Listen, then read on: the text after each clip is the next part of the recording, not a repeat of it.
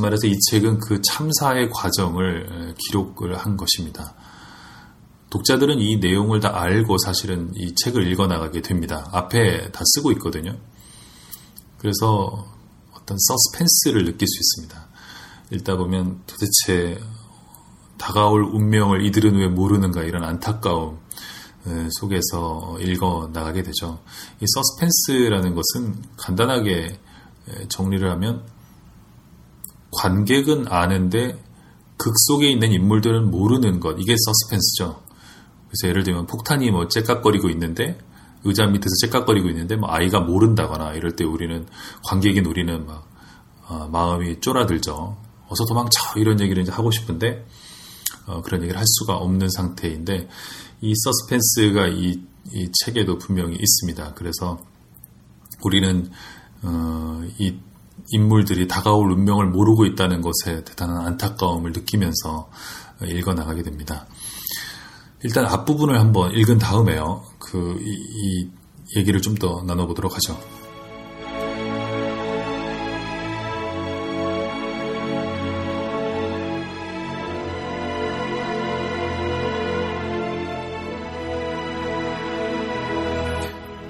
(1996년) 아웃사이드에서는 나를 네팔로 보내 가이드가 딸린 등반대 일원으로 에베레스트에 오르게 하고 그에 관해 글을 쓰게 했다.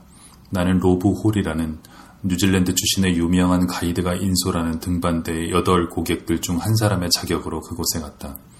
5월 10일 나는 에베레스트 정상에 올랐으나 그 대가는 혹독했다. 정상에 오른 다섯 명의 동료들 가운데 홀을 포함한 네 사람이 우리가 아직 그 봉우리 높은 데 있는 동안 아무 예고 없이 불어닥쳐온 맹렬한 폭풍 속에서 사망했다. 내가 베이스 캠프로 내려올 즈음 네 팀의 등반대에서 아홉 명이 사망했으며 그달이 가기 전에 다시 세 명이 더 사망했다. 나는 그 등반으로 인해 심한 충격을 받아 그에 관한 기사를 쓰기가 여간 어렵지 않았다. 그러나 네팔에서 돌아오고 나서 5주가 지났을 때 아웃사이드에 원고를 넘겨줬고 그 잡지 9호로에 게재되었다. 이 일이 끝난 뒤 나는 에베레스트의 기억들을 마음속에서 몰아내고 내 생활에만 전념하려 했지만 그건 불가능했다. 나는 혼돈스러운 감정들의 안개 속을 더듬으면서 그곳에서 일어난 일들을 명확히 파악하려 애썼으며 내 동료들이 죽게 된 정황을 규명하는 일에 강박적으로 매달렸다. 아웃사이드에 수록된 기사는 그때의 상황에서 내가 나름대로 이뤄낼 수 있는 최대한 정확한 것이었다. 하지만 원고 마감 기일은 가차없이 다가왔고 에베레스트에서 연이어 일어난 사건들은 더없이 복잡 미묘했으며 생존자들의 기억은 피로와 산소 부족, 충격으로 인해 심하게 왜곡되어 있었다. 그 기사를 쓰는 동안 나는 세 사람에게 나까지 포함한 네 사람이 그 산에서 목격한 일에 대해 이야기해 달라고 부탁한 적이 있는데 그 당시 누구누구가 현장에 있었고 누가 어떤 말을 했는가는 아주 중요한 사실들에 대한 증언이 서로 엇갈렸다. 그 기사가 인쇄에 들어간 지 불과 며칠 지나지 않아 나는 내가 쓴 내용 중에서 몇 군데가 잘못됐다는 것을 발견했다. 그 대부분은 원고 마감 기한에 쫓길 때 필연적으로 일어나게 마련인 사소한 실수 정도에 불과했지만 그 중에 하나는 그냥 봐 넘길 수 없는 중대한 실수였으며 그건 희생자들 중 한 사람의 가족과 친지들에게 큰 충격을 안겨주었다. 사실을 잘못 서술한 실수들보다 약간 덜 당혹스러운 것으로 지면 부족으로 인해 얼마간의 내용을 누락시킬 수밖에 없었다는 점도 얘기하고 넘어가야 되겠다. 아웃사이드의 편집장인 마크 브라이언트, 발행인인 레리 버크는 내게 예외적이라 할 정도로 많은 지면을 할애해줬다.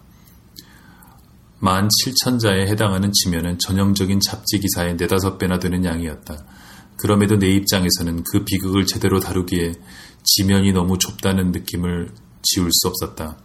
그 등반으로 인해 내 삶 전체가 뿌리채 뒤흔들렸으므로 내게는 그 사건들을 지면의 제약을 받지 않고 면밀하게 추적하고 기록하는 일이 더없이 중요했다. 이 책은 바로 그런 강박증의 결실이다. 높은 고도에 오른 사람의 정신적인 능력을 크게 신뢰할 수 없다는 점은 이 글을 쓰는데 많은 어려움을 안겨줬다. 나는 나 자신이 지각하고 기억하는 내용들에만 의존하는 걸 피하기 위해 그 사건의 주역들 대다수와 여러 차례에 걸쳐 인터뷰를 했다. 그리고 베이스 캠프에 머물렀던 사람들이 기록해 놓은 무선 교신 일지들을 참조해서 이 글의 내용을 보강하려 했었는데 그 일지들에 수록된 내용이 너무 간결해서 선명한 인상을 포착하기는 어려웠다. 아웃사이드의 기사를 자세히 읽은 독자들은 그 기사에 나온 내용의 일부와 이 책의 내용이 서로 엇갈리는 경우를 발견할 수 있을 텐데, 그건 그 기사가 나온 이후 새로 밝혀진 사실들을 토대로 하여 내용을 일부 수정했기 때문이다. 내가 존경하는 몇몇 작가들과 편집자들은 내게 이 책을 너무 빨리 쓰지 말라고 충고했다. 그분들은 나와 그 사건 사이에 어느 정도 거리가 있어야 좀 더 넓고 명확한 시야를 확보할 수 있으니 2, 3년 정도 기다리는 게 좋을 거라 권했다. 그분들의 충고는 옳았으나 결국 나는 그걸 무시했다. 주로 그 산에서 일어난 일들의 기억이 끊임없이 나를 괴롭히고 있다는 점 때문에 나는 이 책을 씀으로써 내 삶에서 에베레스트를 완전히 몰아낼 수 있으리라 생각했다. 물론 그건 내 뜻대로 되지 않았다. 게다가 나는 내가 한 것처럼 작가가 일종의 카타르시스적인 행위로서 글을 쓰는 일이 독자들한테 피해를 입힐 수도 있다는 점에 동의하는 사람이다. 하지만 나는 그 참사로 인한 생생한 충격 속에서 사건 직후의 혼돈과 고통 속에서 내 온 영혼을 쏟아 부음으로써 뭔가 얻어지는 게 있으리라 기대했다.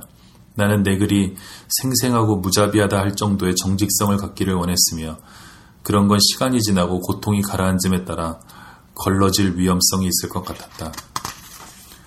내게 너무 빨리 쓰지 말라고 충고한 사람들 중에 일부는 바로 애초에 에베레스트에 가지 않는 게 좋다고 말한 사람들이기도 했다.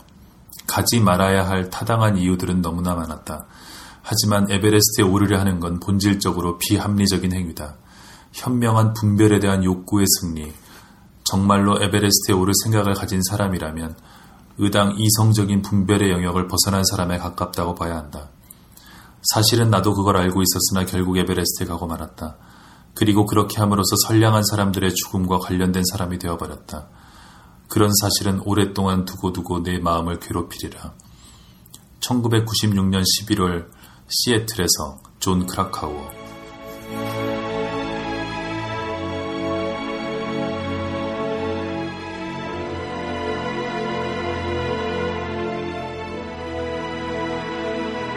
네, 이게 이 책의 이제 머릿말입니다.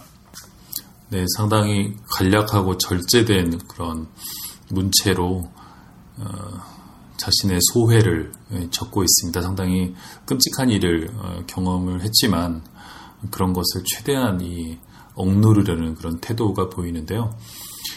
이 문학사에는 우리가 보통 이제 소설들을 생각하기 쉽습니다만 오랫동안 이 기록 문학의 전통들이 있어 왔습니다.